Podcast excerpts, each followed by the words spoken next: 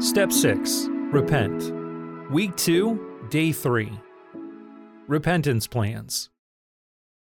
The scripture for today is 2 Peter 3, verse 9, which says, The Lord is not slow to fulfill his promise, as some count slowness, but is patient toward you, not wishing that any should perish, but that all should reach repentance.